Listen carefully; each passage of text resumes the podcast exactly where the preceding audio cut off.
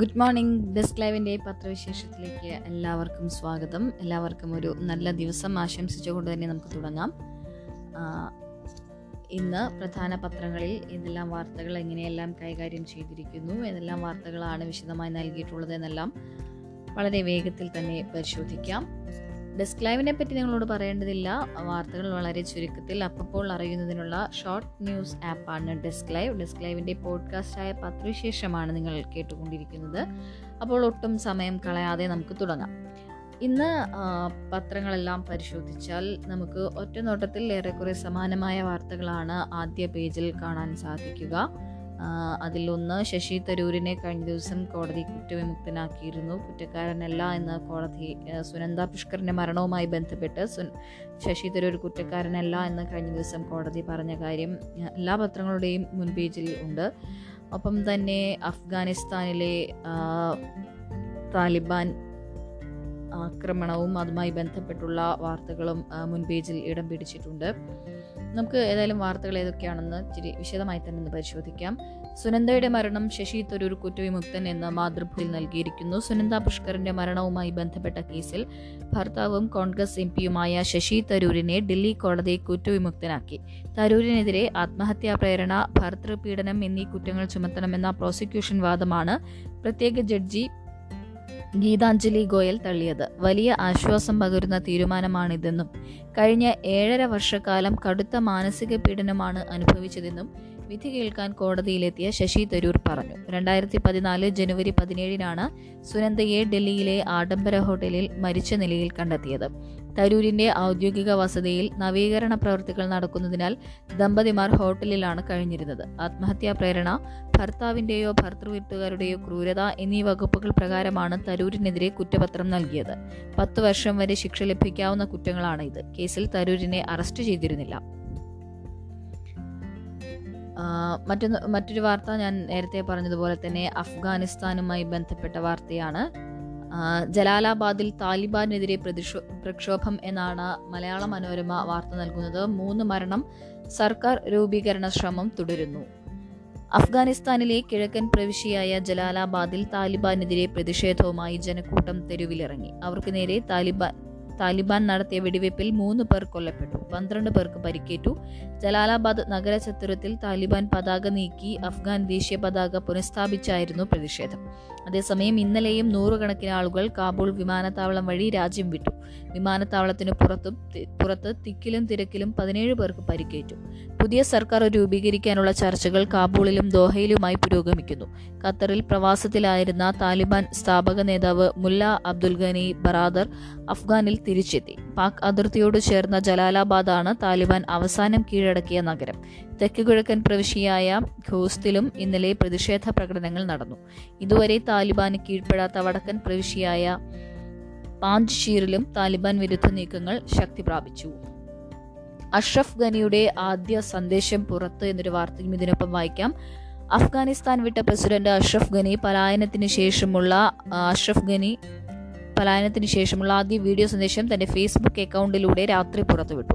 രക്തചൊരിച്ചിൽ ഒഴിവാക്കാനായാണ് രാജ്യം വിട്ടതെന്നും മടങ്ങിയെത്തുമെന്നും അദ്ദേഹം പറഞ്ഞു. ഗനിയും കുടുംബവും യു എയിലാണ് ഉള്ളത്. മാനുഷിക പരിഗണനയിലാണ് അഭയം നൽകിയതെന്ന് യു എ അധികൃതർ വ്യക്തമാക്കി. ഖജനാവ് കൊള്ളയടിച്ചതിന് ഗനിയെ അറസ്റ്റ് ചെയ്യണമെന്ന് തജിക്കിസ്ഥാനിലെ അഫ്ഗാനിസ്ഥാൻ എംബസി ഇന്റർപോളിനോട് ആവശ്യപ്പെട്ടു. എംബസിയിൽ ഗനിയുടെ ഫോട്ടോ മാറ്റി പകരം വൈസ് പ്രസിഡന്റ് അമറുല്ല സ്വാലിഹിന്റെ ചിത്രം സ്ഥാപിക്കുന്നതിന്റെ വീഡിയോ പുറത്തുവന്നു.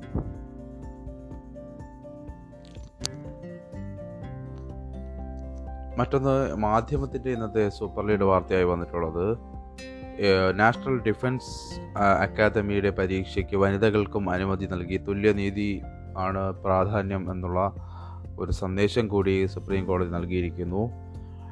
നാഷണൽ ഡിഫൻസ് അക്കാദമി പ്രവേശന പരീക്ഷ എഴുതാൻ വനിതകൾക്കും അനുമതി നൽകി സുപ്രീം കോടതിയുടെ ഇടക്കാല ഉത്തരവ്. ഇന്ത്യൻ സൈനിക മേഖലയിൽ ലിംഗവിവേചനം തുടരുന്നതിനെതിരെ തുടരുന്നതിനെതിരെ രൂക്ഷമായി വിമർശിച്ച ജസ്റ്റിസുമാരായ സഞ്ജയ് കിഷൻ കൗൾ ഋഷികേഷ് റോയ് എന്നിവരടങ്ങുന്ന ബെഞ്ച് പരീക്ഷാഫലം വന്നതിന് ശേഷം അന്തിമ വിധി ഉണ്ടാകുമെന്ന് വ്യക്തമാക്കി. സെപ്റ്റംബർ അഞ്ചിനാണ് നാഷണൽ ഡിഫൻസ് അക്കാദമി പ്രവേശന പരീക്ഷ. വനിതകൾക്ക് എൻ ഡി എ പ്രവേശന പരീക്ഷയിൽ അവസരം നിഷേധിക്കുന്നത് മൗലികാവകാശ ലംഘനമാണെന്ന് ചൂണ്ടിക്കാട്ടി നൽകിയ പൊതു താൽപര്യ ഹർജിയിലാണ് സുപ്രീം കോടതിയുടെ ഇടപെടൽ. വിധിയുടെ പശ്ചാത്തലത്തിൽ പുതുക്കിയ വിജ്ഞാപനം ഇറക്കാൻ യു പി എസ് സിക്ക് കോടതി നിർദ്ദേശം നൽകി. വനിതകൾക്ക് കരസേനയിൽ സ്ഥിരം കമ്മീഷൻ പദവി നൽകുന്നത് സംബന്ധിച്ച് സുപ്രീം കോടതി ഉത്തരവ് നിലവിലുണ്ടായിട്ടും ലിംഗവിവേചനം തുടരുന്നതിൽ കോടതി അതൃപ്തി അറിയിച്ചു. ഇത്തരം കാര്യങ്ങൾ ആവർത്തിക്കുന്നത് അസംബന്ധമാണെന്നും സേനയുടെ മനോഭാവത്തിൽ മാറ്റമുണ്ടായിട്ടില്ലെന്നും ബെഞ്ച് കുറ്റപ്പെടുത്തി. എപ്പോഴും കോടതി ഇടപെടലിന് സാഹചര്യം ഉണ്ടാക്കരുതെന്നും ജസ്റ്റിസ് സഞ്ജയ് കിഷൻ കൗൾ പറഞ്ഞു. പ്ലസ് വൺ പ്രവേശനം ഇരുപത്തിനാല് മുതൽ അപേക്ഷിക്കാം. പ്ലസ് വൺ പ്രവേശനത്തിനുള്ള പ്രോസ്പെക്ടസ് പുറത്തിറക്കി W W W dot admission dot D G E dot Kerala dot G O V dot in എന്ന വെബ്സൈറ്റ് വഴി ഈ മാസം ഇരുപത്തിനാല് മുതൽ അപേക്ഷിക്കാം. കഴിഞ്ഞ വർഷത്തെ അപേക്ഷിച്ച് നടപടികൾ തുടങ്ങാൻ ഒരു മാസത്തോളം വൈകിയെങ്കിലും അപേക്ഷ സമർപ്പിക്കാനും ട്രയൽ അലോട്ട്മെന്റുകൾക്കുമുള്ള സമയം കുറച്ചു. സെപ്റ്റംബർ ഇരുപത്തിയൊൻപതിനകം മുഖ്യ അലോട്ട്മെന്റ് അവസാനിപ്പിക്കും. ക്ലാസുകൾ തുടങ്ങുന്ന തീയതി പിന്നീട് തീരുമാനിക്കും. പ്രവേശനത്തിന് സഹായിക്കാൻ എല്ലാ ഹൈസ്കൂൾ ഹയർ സെക്കൻഡറി സ്കൂളുകളിലും ഹെൽപ് ഡെസ്ക് പ്രവർത്തിക്കും. ഹയർ സെക്കൻഡറി സ്കൂളുകളിൽ അഡ്മിഷൻ കമ്മിറ്റിയും ഉണ്ടായിരിക്കും. ഇനി പ്രധാന തീയതികൾ ഇതൊക്കെയാണ്. അപേക്ഷാ സമർപ്പണം തുടങ്ങുന്നത് ഓഗസ്റ്റ് ഇരുപത്തിനാല് അവസാന തീയതി സെപ്റ്റംബർ മൂന്ന് ട്രയൽ അലോട്ട്മെന്റ് സെപ്റ്റംബർ ഏഴ് ആദ്യ അലോട്ട്മെന്റ് സെപ്റ്റംബർ പതിമൂന്ന് മുഖ്യ അലോട്ട്മെന്റ് അവസാനിക്കുന്നത് സെപ്റ്റംബർ ഇരുപത്തിയൊൻപത് സപ്ലിമെന്ററി അലോട്ട്മെന്റ് ഒക്ടോബർ പത്ത് നവംബർ പതിനഞ്ച് സ്പോർട്സ് കോട്ട രജിസ്ട്രേഷൻ ഓഗസ്റ്റ് മുപ്പത്തിയൊന്ന് community quota data entry September പത്ത് മാനേജ്മെന്റ് കോട്ട പ്രവേശനം തുടങ്ങുന്നത് സെപ്റ്റംബർ ഇരുപത്തിരണ്ട്. ഒപ്പം തന്നെ പ്ലസ് വൺ പരീക്ഷയിൽ മാറ്റമില്ല. സെപ്റ്റംബർ ആറ് മുതൽ. Higher secondary vocational higher secondary ഒന്നാം വർഷ പരീക്ഷാ തീയതികളിൽ മാറ്റമില്ലെന്ന് വിദ്യാഭ്യാസ വകുപ്പ് അറിയിച്ചു. പ്ലസ് വൺ പരീക്ഷകൾ സെപ്റ്റംബർ ആറ് മുതൽ പതിനാറ് വരെയും. വി എച്ച് എസ് സി ഒന്നാം വർഷ പരീക്ഷകൾ സെപ്റ്റംബർ ഏഴ് മുതൽ പതിനാറ് വരെയും നടക്കും. മാതൃകാ പരീക്ഷകൾ ഈ മാസം മുപ്പത്തിയൊന്ന് മുതൽ സെപ്റ്റംബർ നാല് വരെയാണ്. മാതൃകാ പരീക്ഷ വീട്ടിൽ വെച്ച് തന്നെ രക്ഷിതാക്കളുടെ മേൽനോട്ടത്തിൽ എഴുതാം. മാതൃകാ പരീക്ഷ തീരുമാനിച്ചതിനാൽ ഒന്നാം വർഷ പരീക്ഷ നീട്ടിവച്ചേക്കുമെന്ന് സമൂഹ മാധ്യമങ്ങളിൽ പ്രചാരണമുണ്ടായിരുന്നു. സർക്കാർ ഓഫീസുകൾക്ക് ഇന്നു മുതൽ അഞ്ച് ദിവസം അവധി. റേഷൻ കടകൾ ഇന്നും നാളെയും തുറക്കും. ഓണം മൊഹറം ശ്രീനാരായണ ഗുരു ജയന്തി എന്നിവ പ്രമാണിച്ച് സംസ്ഥാനത്തെ സർക്കാർ ഓഫീസുകൾക്ക് ഇന്നു മുതൽ തിങ്കൾ വരെ തുടർച്ചയായി അഞ്ച് ദിവസം അവധി. ഞായറാഴ്ച ലോക്ക്ഡൗൺ ഇല്ല മൊഹറം ദിനമായ ഇന്ന് ബാങ്കുകളും ട്രഷറികളും പ്രവർത്തിക്കും. ഇവയ്ക്ക് നാളെ മുതൽ തിങ്കൾ വരെയാണ് അവധി. റേഷൻ കടകൾ ഇന്നും നാളെയും തുറക്കും. ഇരുപത്തിയൊന്ന് ഇരുപത്തിരണ്ട് ഇരുപത്തിമൂന്ന് തീയതികളിൽ തുറക്കില്ല. ഓണക്കിറ്റ് വിതരണം ഓണം കഴിഞ്ഞും തുടരും. ബവറേജസ് കൺസ്യൂമർ ഫെഡ് മദ്യവിൽപ്പനശാലകൾ തിരുവോണ ദിനമായ ഇരുപത്തിയൊന്നിന് ഗുരുജയന്തി ദിനമായ ഇരുപത്തിമൂന്നിന് തുറക്കില്ല. ബാറുകൾ കഴിഞ്ഞ വർഷം തിരുവോണ ദിനത്തിൽ തുറക്കാൻ അനുവദിച്ചിരുന്നു. ഇത്തവണയും ഇത്തവണ തുറക്കുമെന്നാണ് ബാർ ഉടമകൾ പ്രതീക്ഷിക്കുന്നത്. എന്നാൽ ഇത്തവണ തുറക്കുന്ന കാര്യത്തിൽ തീരുമാനമെടുത്തിട്ടില്ലെന്ന് എക്സൈസ് കമ്മീഷണറുടെ ഓഫീസ് ഇതുമായി ബന്ധപ്പെട്ട് പ്രതികരിച്ചു.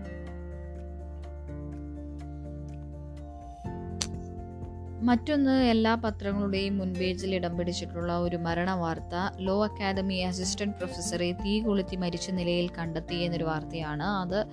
എല്ലാ പത്രങ്ങളുടെയും മുൻപേജിൽ നമുക്ക് വായിക്കാം. മനോരമയിലേക്ക് വന്നാൽ വാർത്ത എങ്ങനെയാണ് Peroorkada Kerala law academy law കോളേജിലെ അസിസ്റ്റന്റ് പ്രൊഫസറെ തീ കൊളുത്തി മരിച്ച നിലയിൽ കോളേജ് ഗ്രൗണ്ടിൽ കണ്ടെത്തി. Peroorkada Vazhayila N V Nagar house number അറുപത്തിയഞ്ച് ബഥായിലിൽ കുടുംബസമേതം വാടകയ്ക്ക് താമസിച്ചു വന്ന എസ് സുനിൽകുമാറാണ് മരിച്ചത്. ബാഗും പെട്രോൾ കൊണ്ടുവന്ന കുപ്പിയും സമീപത്ത് നിന്ന് കണ്ടെടുത്തു. ആത്മഹത്യയെന്നാണ് പ്രാഥമിക നിഗമനമെന്ന് പേരൂർക്കട പോലീസ് പറഞ്ഞു. ഇന്നലെ ഉച്ചയ്ക്ക് രണ്ടേകാലോടെയാണ് സംഭവം. അക്കാദമി വളപ്പിലെ ഗ്രൗണ്ടിൽ ആളൊഴിഞ്ഞ സ്ഥലത്ത് ശരീരത്തിൽ തീ പടർന്ന നിലയിൽ തൊഴിലാളികളാണ് ആദ്യം കണ്ടത്. മെഡിക്കൽ കോളേജ് ആശുപത്രിയിൽ എത്തിച്ചെങ്കിലും രക്ഷിക്കാനായില്ല. കോട്ടയം ഏറ്റുമാനൂർ പേരൂർ സ്വദേശിയും V K Suresh Kumar doctor Vijaya ദമ്പതികളുടെയും മകനാണ്. ചൊവ്വാഴ്ച കോളേജിലെ ഓണാഘോഷങ്ങളിൽ സജീവമായി പങ്കെടുത്ത അധ്യാപകന്റെ മരണം ആത്മഹത്യയാണെന്ന് വിശ്വസിക്കാൻ കഴിയാത്ത അവസ്ഥയിലാണ് വിദ്യാർത്ഥികൾ. പന്ത്രണ്ടരയോടെ കോളേജിൽ കാറിലെത്തിയ സുനിൽകുമാർ ക്ലാസ് റൂമിന് സമീപം വിദ്യാർത്ഥികളുമായി സംസാരിച്ചു. കാർ പാർക്ക് ചെയ്ത ശേഷം ഗ്രൗണ്ടിലെത്തി സ്റ്റേഡിയം ഓഫീസിനടുത്തുള്ള ആളൊഴിഞ്ഞ സ്ഥലത്തെ തിട്ടയിലിരുന്നു. ഇതുവഴി വന്ന കോളേജ് ജീവനക്കാരിയുടെ മകൻ വിഷ്ണുവുമായി സംസാരിച്ചു. എന്താണ് ഇവിടെ ഇരിക്കുന്നതെന്ന് ചോദിച്ചപ്പോൾ ഷൂട്ടിംഗ് ഉണ്ടെന്നായിരുന്നു മറുപടി. പിന്നീടാണ് പൊള്ളലേറ്റ നിലയിൽ കണ്ടെത്തിയത്. പത്ത് വർഷത്തിലേറെയായി ലോ അക്കാദമിയിൽ അധ്യാപകനായ സുനിൽകുമാറിന് വിദ്യാർത്ഥികളുമായി അടുത്ത ബന്ധമുണ്ടായിരുന്നു. അഞ്ചു ദിവസം മുൻപ് മരണത്തെ സൂചിപ്പിക്കുന്ന ചില വരികൾ സമൂഹ മാധ്യമത്തിൽ പങ്കുവച്ചിരുന്നു. സിത്താരയാണ് ഭാര്യ മകൾ സാൻബിയ എൽ ഡി സിയിലെ ലാസ്റ്റ് ഗ്രേഡ് പരീക്ഷകൾ മാറ്റിയിട്ടുണ്ട്. ഒരു അറിയിപ്പായിട്ട് എല്ലാവരും കാണുക. L D clerk last grade സർവ സർവൻസ് തസ്തികയിലേക്കുള്ള മുഖ്യ പരീക്ഷ പി എസ് സി മാറ്റിവെച്ചു. ഒക്ടോബർ ഇരുപത്തി മൂന്നിന് നിശ്ചയിച്ചിരുന്ന എൽ ഡി സി പരീക്ഷ നവംബർ ഇരുപതിലേക്കും ഒക്ടോബർ മുപ്പതിന് നിശ്ചയിച്ചിരുന്ന എൽ ജി എസ് പരീക്ഷ നവംബർ ഇരുപത്തിയേഴിലേക്കുമാണ് മാറ്റിയത്. പ്രാഥമിക പരീക്ഷാ നടപടികൾക്ക് ശേഷം മുഖ്യ പരീക്ഷയ്ക്കുള്ള പട്ടിക തയ്യാറാക്കാൻ വൈകുന്നതാണ് പ്രധാന കാരണം. അഞ്ച് ഘട്ടങ്ങളിലായി നടത്തിയ പ്രാഥമിക പരീക്ഷയുടെ മാർക്ക് സമീകരണ ജോലികൾക്കാണ് താമസമുണ്ടായത്. കോവിഡ് സാങ്കേതിക തടസ്സം നീങ്ങി പ്രവാസികളുടെ മൃതദേഹം എത്തിക്കാം. വിദേശ രാജ്യങ്ങളിൽ കോവിഡ് മൂലം മരിച്ച ഇന്ത്യക്കാരുടെ മൃതദേഹങ്ങൾ നാട്ടിൽ എത്തിച്ചു തുടങ്ങി. എംബാമിങ്ങിന് പകരം കൂടിയ അളവിൽ അണുവിമുക്തമാക്കൽ നടത്തിയാണ് വിമാനങ്ങളിൽ കയറ്റുക. മൃതദേഹം എത്തിക്കാൻ പറ്റാത്തത് വിവാദമായതോടെ കഴിഞ്ഞ വർഷം തന്നെ കേന്ദ്ര സർക്കാർ ഇക്കാര്യത്തിൽ അനുകൂല തീരുമാനമെടുത്തെങ്കിലും സ്റ്റെറിലൈസേഷൻ സംബന്ധിച്ച സാങ്കേതിക പ്രശ്നങ്ങളെ തുടർന്ന് വിമാന കമ്പനികൾ ഒഴിഞ്ഞു നിൽക്കുകയായിരുന്നു. ഇപ്പോൾ നടപടിക്രമങ്ങളിൽ വ്യക്തത വന്നതോടെ വിവിധ രാജ്യങ്ങളിൽ നിന്ന് മൃതദേഹം എത്തിത്തുടങ്ങി. യു എ ആരോഗ്യ മന്ത്രാലയം സ്റ്റെറിലൈസേഷൻ ചുമതല സ്വകാര്യ കമ്പനികൾക്ക് നൽകിയതിനു പിന്നാലെ കഴിഞ്ഞ ദിവസം ഇവിടെ നിന്നുള്ള ആദ്യ മൃതദേഹം നിലമ്പൂരിലേക്ക് കൊണ്ടുപോയി. ഹംപാസ് എന്ന സംഘടനയുടെ മലയാളി സന്നദ്ധ പ്രവർത്തകരായ നിഷാദ് ഷാഹുലും അലി മുഹമ്മദും ചേർന്ന് നടത്തിയ ശ്രമങ്ങളെ തുടർന്നാണ് യു എയിൽ നിന്ന് മൃതദേഹം അയക്കാനായത്. മോർച്ചറിക്ക് വെളിയിൽ വെച്ച് തന്നെ അംഗീകൃത പെസ്റ്റ് കൺട്രോൾ ഏജൻസി അണുവിമുക്തമാക്കി സർട്ടിഫിക്കറ്റ് നൽകും. പതിനാല് മണിക്കൂറാണ് ഇതിന്റെ കാലാവധി എന്നതിനാൽ മൃതദേഹം അടങ്ങി പെട്ടി നാട്ടിലെത്തുമ്പോൾ തുറക്കാതിരിക്കുന്നതാണ് ഉചിതമെന്നവർ ചൂണ്ടിക്കാട്ടുന്നു. എമിറേറ്റ്സ് വിമാന കമ്പനിയാണ് ഇപ്പോൾ യു എയിൽ നിന്ന് മൃതദേഹം കൊണ്ടുപോകാൻ തയ്യാറായിരിക്കുന്നത്. എയർ ഇന്ത്യയും സൗകര്യമൊരുക്കണമെന്ന് പ്രവാസികൾ ആവശ്യപ്പെടുന്നു. സ്റ്റെലൈസേഷൻ സർട്ടിഫിക്കറ്റിന് പുറമെ നാട്ടിലെ ജില്ലാ മെഡിക്കൽ ഓഫീസറുടെ ഓഫീസറുടെ ഉൾപ്പെടെ രേഖകൾ ഹാജരാക്കണം. കുവൈത്തിൽ മരിക്കുന്ന ഇന്ത്യക്കാരുടെ മൃതദേഹം നാട്ടിലെത്തിക്കാൻ തൊഴിലുടമ പണം നൽകാതിരിക്കുകയോ മരിച്ചയാളുടെ ബന്ധുക്കൾക്ക് സാമ്പത്തികമില്ലെങ്കിലോ എംബസി ചെലവ് ഏറ്റെടുക്കും സഹായത്തിനായുള്ള അപേക്ഷ എംബസിയിലെ മരണ രജിസ്ട്രേഷൻ കൗണ്ടറിലാണ് സമർപ്പിക്കേണ്ടത്. രണ്ട് മണിക്കൂറിനകം തീരുമാനമുണ്ടാകും. ചാണകം വിളി കേൾക്കുന്നത് അഭിമാനമാണെന്നും ഇനിയും തുടരണമെന്നും സുരേഷ് ഗോപി. ചാണകം വിളി കേൾക്കുന്നത് അഭിമാനകരമാണെന്നും അത് ഇനിയും തുടരണമെന്ന് നടനും എം പിയുമായ സുരേഷ് ഗോപി തങ്ങളെപ്പോലെയുള്ള ആളുകൾ ആളുകളെ ചാണകമെന്ന് വിളിക്കുന്നത് നിർത്തരുത്. അത് കേൾക്കുമ്പോൾ വലിയ സന്തോഷമാണ്. ഗുരുദേവന്റെ ജനന സമയത്ത് പാദസ്പർശമേൽക്കുന്നത് ചാണകത്തിലാണെന്ന് ഓർമ്മ വേണം. കളിയാക്കുന്നവരോട് പോയി ചാകാൻ പറയൂ എന്നും സുരേഷ് ഗോപി കൂട്ടിച്ചേർത്തു. വിശ്വ ഹിന്ദു പരിഷത്തിന്റെ കേരള ഗോരക്ഷാ രഥയാത്ര ഫ്ലാഗ് ഓഫ് ചെയ്യാൻ കലൂർ പറവക്കുളത്തെത്തിയതായിരുന്നു അദ്ദേഹം. മറ്റൊന്ന് കോവിഡാനന്തര ചികിത്സ ഇനി സൗജന്യമല്ല. സർക്കാർ ആശുപത്രിയിൽ ദിവസം എഴുന്നൂറ്റി അൻപത് മുതൽ രണ്ടായിരം രൂപ വരെ അതിന് ചിലവാകും എന്നുള്ളതാണ്. കോവിഡാനന്തര ചികിത്സ കേരള സർക്കാർ ആശുപത്രികൾ പണം ഈടാക്കാൻ സർക്കാർ ഉത്തരവ്.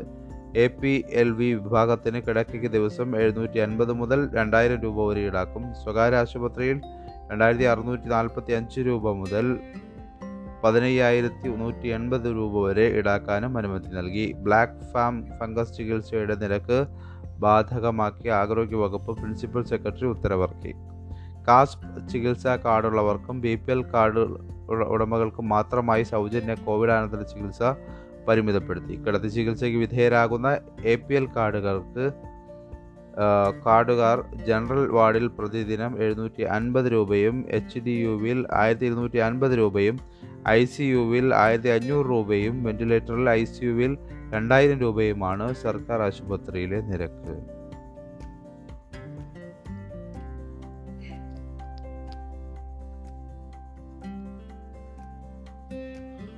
ഐ എൻ എല്ലിൽ വീണ്ടും കയ്യാങ്കളി എന്നുള്ള ഒരു വാർത്ത നമുക്ക് മാധ്യമത്തിന്റെ ഉൾ പേജിലുണ്ട്. ഐ എൻ എൽ കാസർഗോഡ് ജില്ലാ അംഗത്വ ക്യാമ്പയിൻ ചർച്ച ചെയ്യാൻ വിളിച്ചു ചേർത്ത ജില്ലാ പ്രവർത്തക സമിതി യോഗം അലങ്കോലമായി വഹാബി വിഭാഗം ഇറങ്ങിപ്പോയി. ബുധനാഴ്ച വൈകിട്ട് ഉദുമ ഏരോൽ പാലസ് ഓഡിറ്റോറിയത്തിൽ നടന്ന യോഗമാണ് കയ്യാങ്കളിയിൽ കലാശിച്ചത്. സംസ്ഥാന കമ്മിറ്റിയുടെ നിരീക്ഷകനായ ഡോക്ടർ എ എൻ. അമീന്റെ നേതൃത്വത്തിൽ അംഗത്വ ക്യാമ്പയിൻ ഉദ്ഘാടനം നടക്കാനിരിക്കെയാണ് സംഭവങ്ങൾ അരങ്ങേറിയത്. ജില്ലാ കമ്മിറ്റി വിളിച്ചു ചേർക്കാതെ ക്യാമ്പയിൻ നടത്തുന്നതിനെതിരെ ജില്ലാ സെക്രട്ടേറിയറ്റ് ജില്ലാ സെക്രട്ടറി റിയാസ് അമലടുക്കത്തിന്റെ നേതൃത്വത്തിൽ ഒരു വിഭാഗം ചോദ്യം ചെയ്യുകയായിരുന്നു. ജില്ലാ കമ്മിറ്റി യോഗം വിളിച്ച് വിഷയങ്ങൾ ചർച്ച ചെയ്ത് മതി അംഗത്വ ക്യാമ്പയിൻ എന്ന് വഹാബ് വിഭാഗം പറഞ്ഞതോടെയാണ് കയ്യാങ്കളിയും വാക്തർക്കവും ഉണ്ടായി. ഇതിനെതിരെ ജില്ലാ പ്രസിഡന്റ് മൊയ്തീൻ കുഞ്ഞി കളനാട് പ്രതികരിച്ചു. ഇതോടെ ഹാളിനകത്ത് സംഘർഷമായി. പുറമെ നിന്ന് ആളുകൾ ഓടിക്കൂടുകയും ചെയ്തു. പിന്നീട് ജില്ലാ സെക്രട്ടറി റിയാസ് അമലടുക്കും മണ്ഡലം പ്രസിഡന്റുമാരായ Haris Bedi M K Haji N Y L ജില്ലാ സെക്രട്ടറി ജില്ലാ ട്രഷറർ സിദ്ദീഖ് പേരങ്കൈ അൻവർ മാങ്ങാട് സിദ്ദീഖ് സന്തോഷ് നഗർ റഹ്മാൻ തുരുത്തി തുടങ്ങിയവർ നേതൃത്വത്തിൽ ആകെ പങ്കെടുത്ത ഇരുപത്തിയെട്ട് ഭാരവാഹികളിൽ പത്തു പേർ ഇറങ്ങിപ്പോയി ആറുപേർ നിഷ്പക്ഷരായി. മന്ത്രി അഹമ്മദ് ദേവർകോവിലിനെ അനുകൂലിക്കുന്ന വിഭാഗത്തിന്റെ നേതൃത്വത്തിലാണ് അംഗത്വ ക്യാമ്പിന് ആരംഭിച്ചത്. വഹാപക്ഷത്തിനാണ് ജില്ലയിൽ മുൻതൂക്കം. എന്നാൽ ഭരണസ്വാധീനം ഉപയോഗിച്ച് ജില്ലാ കമ്മിറ്റി പിരിച്ചെടു പിടിച്ചെടുക്കാനുള്ള നീക്കമാണ് കൂട്ടിയടിയിലൂടെ തകർന്നതെന്ന് എതിർപക്ഷം ആരോപിച്ചു. ഹരിതയ്ക്ക് നീതി ലഭിച്ചില്ലെന്ന് advocate Fathima Thahliya. M S F ഭാരവാഹികൾക്കെതിരെ പരാതിയിൽ ഹരിതയ്ക്ക് മുസ്ലിം ലീഗിൽ നിന്ന് നീതി ലഭിച്ചില്ലെന്ന് എം എസ് എഫ് ദേശീയ vice president advocate Fathima Thahliya. വനിതാ കമ്മീഷനിൽ പരാതി നൽകിയവരെ ചേർത്ത് പിടിക്കണമെന്നും പെൺകുട്ടികളെ മക്കളും സഹോദരങ്ങളുമായി കാണുന്നവരോടെയെല്ലാം പിന്തുണ അവർ അർഹിക്കുന്നുണ്ടെന്നും ഫാത്തിമ വാർത്താ സമ്മേളനത്തിൽ പറഞ്ഞു. ലൈംഗിക അധിക്ഷേപം നടത്തിയവർക്കെതിരെ നടപടിയെടുക്കുന്നതിന് മുമ്പ് അവരോട് വിശദീകരണം ചോദിക്കാൻ സ്വാഭാവിക നീതിയാണ്. എന്നാൽ ആ നീതി ഹരിത കമ്മിറ്റിക്കെതിരെ നടപടിയെടുത്തപ്പോൾ പാലിക്കപ്പെടാത്തതിൽ ദുഃഖവും പ്രതിഷേധവും പ്രതിഷേധവുമുണ്ടെന്ന് അവർ കൂട്ടിച്ചേർത്തു. ഹരിത മുസ്ലിം ലീഗിന് നേട്ടമേ ഉണ്ടാക്കിയിട്ടുള്ളൂ. ഹരിത ഭാരവാഹികൾ ഇതുവരെ പൊതുജനമധ്യത്തിൽ ഒരു കാര്യവും പറഞ്ഞിട്ടില്ല. പാർട്ടി വേദികളിലും നേതാക്കളോടും പരാതിപ്പെട്ടിട്ട് പരിഹാരം വൈകിയതിനാലാണ് അവർ വനിതാ കമ്മീഷനെ സമീപിച്ചത്. ഇത് അച്ചടക്ക ലംഘനമല്ല. കുറ്റകൃത്യം നടന്നാൽ നിയമ നടപടി സ്വീകരിക്കൽ മൗലിക അവകാശമാണ് സോഷ്യൽ മീഡിയയിലൂടെയും മറ്റും അപമാനിച്ചതിനെതിരെ താനും മുമ്പ് നിയമ നടപടി സ്വീകരിച്ചിട്ടുണ്ട്. ലീഗിലെ മുഴുവൻ നേതാക്കൾക്കും രേഖാമൂലവും അല്ലാതെയും വീട്ടിലും ഓഫീസിലും എത്തി പരാതി പറഞ്ഞിട്ടും നടപടി താമസിപ്പിച്ചത് മാനഹാനി സംഭവിച്ചവർക്ക് വേദനയുണ്ടാക്കിയിട്ടുണ്ട്. പള്ളി മണ്ണിൽ ഉറച്ചല്ലോ ഇനി അച്ഛന് മണ്ണിൽ നിന്ന് കയറാം എന്നൊരു വാർത്ത നമുക്ക് മനോരമയുടെ ഉൾപേജിൽ വായിക്കാം.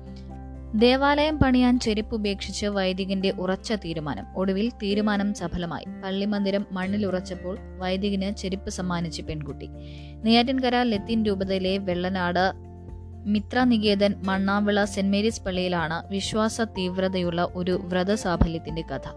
ഇടവക വികാരിയായി രണ്ടായിരത്തി പതിനെട്ടിലെത്തിയ ഫാദർ അനീഷ് ആൽബർട്ട് എന്ന വൈദികനാണ് കഥയിലെ നായകൻ. പള്ളിയുടെ ശോച്യാവസ്ഥ കണ്ട് ദേവാലയ മന്ദിരം പുനരുദ്ധീകരിക്കാൻ പുനരുദ്ധരിക്കാൻ തീരുമാനിച്ചതിൽ തുടങ്ങുന്നു. കഠിന വഴികളിലൂടെയുള്ള അച്ഛന്റെ സഞ്ചാരം. മുപ്പത്തിമൂന്ന് കുടുംബങ്ങൾ മാത്രമുള്ള ഇടവകയിൽ ആ തീരുമാനം സാഹസ- നിറഞ്ഞതാണെന്ന് മനസ്സിലാക്കി.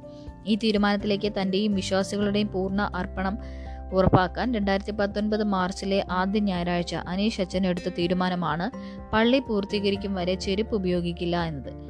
മഹേഷിന്റെ പ്രതികാരം എന്ന പ്രസിദ്ധമായ സിനിമയിൽ ഫഹദ് ഫാസിലിന്റെ കഥാപാത്രം പ്രതികാര പൂർത്തീകരണത്തിനായി എടുത്തതിന് സമാനമായ ഒരു നിശ്ചയം. അച്ഛൻ പക്ഷേ തീരുമാനമെടുത്തത് വിശ്വാസ സമർപ്പണത്തിനാണെന്ന് മാത്രം. മൂന്ന് വർഷം നഗ്നപാതനായി സംസ്ഥാനത്തും ഭാരതത്തിൽ മറ്റിടങ്ങളിലും ഫാദർ അനീഷ് യാത്ര ചെയ്തു. വിശ്വാസം ദുർഘടങ്ങളുടെ വഴികളെ സമരഭൂ സമഭൂമിയാക്കി.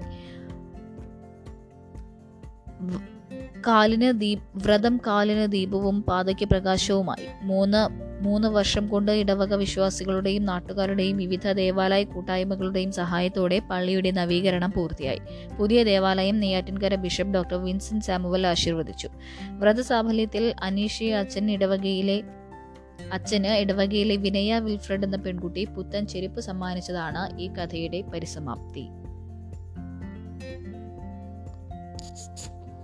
നമുക്ക് നിലപാട് പേജുകളിൽ എങ്ങനെയാണ് വാർത്തകൾ എന്തൊക്കെ വിഷയങ്ങളാണ് കൈകാര്യം ചെയ്തിരിക്കുന്നത് നോക്കാം. മനോരമയിൽ അടുക്കളകൾ വലയുമ്പോൾ പാചകവാതകത്തിന് വിലയേറുമ്പോൾ സിറ്റി ഗ്യാസിന് പ്രസക്തിയേറുന്നു എന്നുള്ളതാണ്. കോവിഡ് കാല സാമ്പത്തിക പ്രതിസന്ധികളിൽ വലയുന്നവരെ കൂടുതൽ ബുദ്ധിമുട്ടിലാക്കി പാചകവാതക വില വീണ്ടും ഉയർത്തിയിരിക്കുകയാണ്. ഈ കഠിനകാലത്തും ജനങ്ങളോട് ചെയ്യാനാകുന്ന ഏറ്റവും വലിയ നീതി ജീവിത ചെലവ് കൂട്ടാതിരിക്കുകയാണെന്ന് സർക്കാർ ഇതുവരെ തിരിച്ചറിയാത്തത് എന്തുകൊണ്ടാണ്? എൽ പി ജിയേക്കാൾ വിലക്കുറവുള്ള പൈപ്പിലൂടെയുള്ള പ്രകൃതിവാതകം piped natural gas P N G ഉപയോഗിച്ചിട്ടുള്ള സിറ്റി ഗ്യാസ് പദ്ധതി അടിയന്തരമായി വ്യാപകമാക്കേണ്ടതിന്റെ ആവശ്യകതയെക്കുറിച്ച് കൂടിയാണ് ഇപ്പോഴത്തെ തുടർ വില വർധനവ് ഓർമ്മിപ്പിക്കുന്നത് എന്നുള്ളതാണ് മനോരമയുടെ നിലപാട്. അവസാന ഇന്ത്യക്കാരനെയും നാട്ടിലെത്തിക്കണം എന്നാണ് മാതൃഭൂമി നിലപാടിലൂടെ പറയുന്നത്. അഫ്ഗാനിസ്ഥാനിൽ താലിബാൻ പൂർണമായി പിടിമുറുക്കി കഴിഞ്ഞു. പൊതുമാപ്പും ഭരണശൈലിയിലെ മാറ്റവും താലിബാൻ അധികാരികൾ പ്രഖ്യാപിച്ചെങ്കിലും പ്രതികാര നടപടികൾ ആരംഭിച്ചു എന്ന വാർത്തകളാണ് വാർത്തകളാണ് പുറത്തുവരുന്നത് പലായനത്തിന്റെ ദാരുണ ചിത്രങ്ങൾ വന്നു തുടങ്ങി. അവിടെയുള്ള നയതന്ത്ര പ്രതിനിധികളെയും ഉദ്യോഗസ്ഥരെയും ജോലിക്കാരെയും നാട്ടിലെത്തിക്കാനുള്ള നടപടികൾ അതത് രാജ്യങ്ങൾ നടത്തുകയാണ്. ഇന്ത്യയും ഇക്കാര്യത്തിൽ കൃത്യമായ ഇടപെടൽ നടത്തുന്നുണ്ട്. അഫ്ഗാനിസ്ഥാനിൽ മലയാളികളുമുണ്ട്. പറയുന്നുണ്ട്. അവസാന ഇന്ത്യക്കാരനും സുരക്ഷിതമായി നാട്ടിലെത്തും വരെ നാം ജാഗ്രത കൈവിട്ടുകൂടാ. ജനാധിപത്യ മര്യാദകൾ വശമില്ലാത്ത ഒരു സംഘം കാബോളിൽ റോന്തു ചുറ്റുമ്പോൾ പ്രത്യേകിച്ചും. താലിബാൻ വിജയം വരാനിരിക്കുന്ന പുതിയ ജിഹാദ് എന്ന ഒരു ലേഖനവും കുൻവർ കുൽദുനെ ഷാഹിദ് എഴുതിയ ഒരു ലേഖനവും മാതൃഭൂമിയുടെ നിലപാട് പേജിൽ വായിക്കാം. മുസ്ലിം ലീഗിന്റെ ഹരിത രാഷ്ട്രീയം അതാണ് മാധ്യമം എന്ന് കൈകാര്യം ചെയ്തിരിക്കുന്നത്. മുസ്ലിം ലീഗിന്റെ ന്യൂനപക്ഷ രാഷ്ട്രീയം കൈകാര്യം ചെയ്യുന്ന ലീഗിനാണ് മറ്റാരേക്കാളും ലിംഗരാഷ്ട്രീയവും മനസ്സിലാക്കേണ്ടത്. പക്ഷേ അവർ അത് മനസ്സിലാക്കുന്നുണ്ടോ എന്നുള്ളതാണ് പ്രശ്നമെന്ന് മാധ്യമം ആശങ്കപ്പെടുകയാണ്. ഹരിത വിഷയത്തിൽ ലീഗിന്റെ നടപടി വിമർശിച്ചുകൊണ്ടാണ് മാധ്യമത്തിന്റെ നിലപാട്. ആരാണ് ഇതിനെല്ലാം കാരണക്കാർ എന്ന അഫ്ഗാനിസ്ഥാനിലെ വിഷയത്തെ ബന്ധപ്പെട്ട് മുഹമ്മദ് റിയാസ് എന്ന ജേർണലിസ്റ്റ് അദ്ദേഹം കോലി കൊൽക്കത്ത ആര്യ സർവകലാശാലയിൽ മാധ്യമ വിഭാഗം അസിസ്റ്റന്റ് പ്രൊഫസറാണ്. അദ്ദേഹത്തിന്റെ ഗവേഷണ വിഷയം തന്നെ അഫ്ഗാൻ രാഷ്ട്രീയം തന്നെയാണ്. അതുകൊണ്ട് വളരെ ആധികാരികമായിട്ടുള്ള ലേഖനം വായിക്കാൻ താല്പര്യമുള്ളവർ മാധ്യമത്തിന്റെ ഇന്നത്തെ എഡിറ്റോറിയൽ പേജ് കാണുക. അഫ്ഗാനിസ്ഥാനുമായി ബന്ധപ്പെട്ട വളരെ വിശദമായിട്ട് നിങ്ങൾക്ക് വിവരങ്ങളും അവിടുത്തെ യഥാർത്ഥത്തിൽ എന്താണ് സംഭവിക്കുന്നതെന്നുള്ള കൃത്യമായിട്ടുള്ള നിരീക്ഷണവും ആ ലേഖനത്തിൽ നിങ്ങൾക്ക് വായിക്കാൻ കഴിയും. വർഗീയത പരത്താൻ ചരിത്ര സ്മൃതികളും എന്നതാണ് ദേശാഭിമാനി ഇന്ന് നിലപാടാൻ നൽകിയിട്ടുള്ളത്. ലോക ചരിത്രത്തിലെ തന്നെ ദാരുണമായ സംഭവങ്ങളിലൊന്നാണ് ഇന്ത്യയുടെ വിഭജനവും തുടർന്ന് നടന്ന കൂട്ടക്കൊലകളും. ഇരുപത് ലക്ഷം പേരാണ് കൊല്ലപ്പെട്ടത്. സ്ത്രീകളും കുട്ടികളും അടക്കം ഒന്നര കോടിയിലധികം പേർ അഭയാർത്ഥികളാക്കപ്പെട്ടു. ഒരു ലക്ഷത്തോളം സ്ത്രീകളെ തട്ടിക്കൊണ്ടുപോവുകയും ബലാത്സംഗത്തിനിരയാക്കുകയും ചെയ്തു. ഹിന്ദുക്കളും മുസ്ലിങ്ങളും സിഖുകാരും ഒരുപോലെ വേട്ടയാടപ്പെട്ട കാലമായിരുന്നു അത്. ജർമ്മനിയിലെ കൂട്ടക്കൊലകളോടും ജപ്പാനിലെ ഹിരോഷിമ നാഗസാക്കി ആണവാക്രമണത്തോടും ചേർത്തു വയ്ക്കാവുന്ന ദുരന്തമായിരുന്നു ഇന്ത്യ പാകിസ്ഥാൻ വിഭജനവും കൂട്ടക്കൊലകളും പലായനവും. ഒരിക്കലും ആവർത്തിക്കപ്പെടരുതെന്ന സന്ദേശം ഉയർത്തിപ്പിടിക്കുന്ന ഉചിതമായ ഒരു സ്മാരകമോ മ്യൂസിയമോ ഇന്ത്യയിൽ ഇതുവരെ ഉയർന്നിട്ടില്ല എന്നത് വസ്തുതയാണ്. സദത് ഹസൻ മാൻഡോയുടെ കഥകളിലും ഭീഷ്മ സാഹിനിയുടെ നോവലിലും ഉർവശി ഭൂട്ടാലിയയുടെ വിവരണങ്ങളിലും വിഭജനത്തിന്റെ മുറിവുകൾ തീവ്രതയോടെ നമുക്ക് അടുത്തറിയാനാകും. വിഭജനത്തിന്റെ മുറിവുണക്കുകയല്ല. ഇവരുടെ ലക്ഷ്യം വർഗീയ വിദ്വേഷം ആളിക്കത്തിച്ച് ഹിന്ദു മുസ്ലിം ധ്രുവീകരണം ശക്തമാക്കാനാണ് ചരിത്ര സ്മൃതിയെ ഇവർ ആയുധമാക്കുന്നത്. അടുത്ത വർഷം ആദ്യം നടക്കാനിരിക്കുന്ന ഉത്തർപ്രദേശ് നിയമസഭാ തെരഞ്ഞെടുപ്പിൽ വിജയം ആവർത്തിക്കുന്നത് ആവർത്തിക്കുന്നതിന് ഇത് കൂടിയേ തീരുവെന്നാണ് എന്നാണ് കേന്ദ്രത്തിന്റെ ഈ വിഷയത്തിലുള്ള നിലപാടുമായി ബന്ധപ്പെട്ട് ദേശാഭിമാനി പറയുന്ന എഡിറ്റോറിയൽ. യു എസ് വിമാനത്തിൽ മനുഷ്യ ശരീരഭാഗം അന്വേഷണം തുടങ്ങി. രാജ്യാന്തര വിമാനത്താവളത്തിലെ അമേരിക്കൻ സൈനിക വിഭാഗത്തിന്റെ ചക്രപ്പഴുതിനുള്ളിൽ മനുഷ്യ ശരീരഭാഗങ്ങൾ കണ്ടെത്തിയ സംഭവത്തിൽ യു എസ് വ്യോമസേന അന്വേഷണം ആരംഭിച്ചു. കഴിഞ്ഞ തിങ്കളാഴ്ചയാണ് വിമാനത്തിൽ തൂങ്ങിക്കയറാൻ ശ്രമിക്കുന്നതിനിടെ എത്ര പേർ കൊല്ലപ്പെട്ടുവെന്ന് അന്വേഷിക്കും.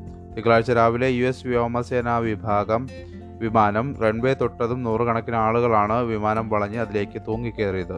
ജനക്കൂട്ടം നിയന്ത്രണാതീതമാണെന്ന് കണ്ട് വിമാന ജീവനക്കാർ വാതിലടച്ച് വിമാനത്തിലേക്ക് തിരിച്ചു കയറി ഇതിനിടെയാണ് ചിലർ വിമാനച്ചിറകിലും ചക്രപ്പഴുതിലും കയറിയത് വിമാനം വളഞ്ഞ ആളുകളെ സുരക്ഷാസേന നീക്കം ചെയ്ത് വിമാനം പറന്നുയരാൻ ശ്രമിക്കുമ്പോഴാണ് ലാൻഡിംഗ് ഗിയറിൽ തടസ്സം കണ്ടത്. തുടർന്നും നടത്തിയ പരിശോധനയിലാണ് അടിഭാഗത്ത് വീൽ വെല്ലിനുള്ളിൽ മനുഷ്യ ശരീര ഭാഗങ്ങൾ കണ്ടത്.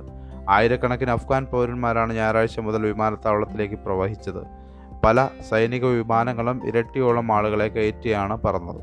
തിങ്കളാഴ്ച നിർത്തിവെച്ച ഒഴിപ്പിക്കൽ നടപടിക്ക് വിവിധ രാജ്യങ്ങൾ ചൊവ്വാഴ്ച പുനരാരംഭിച്ചിരുന്നു.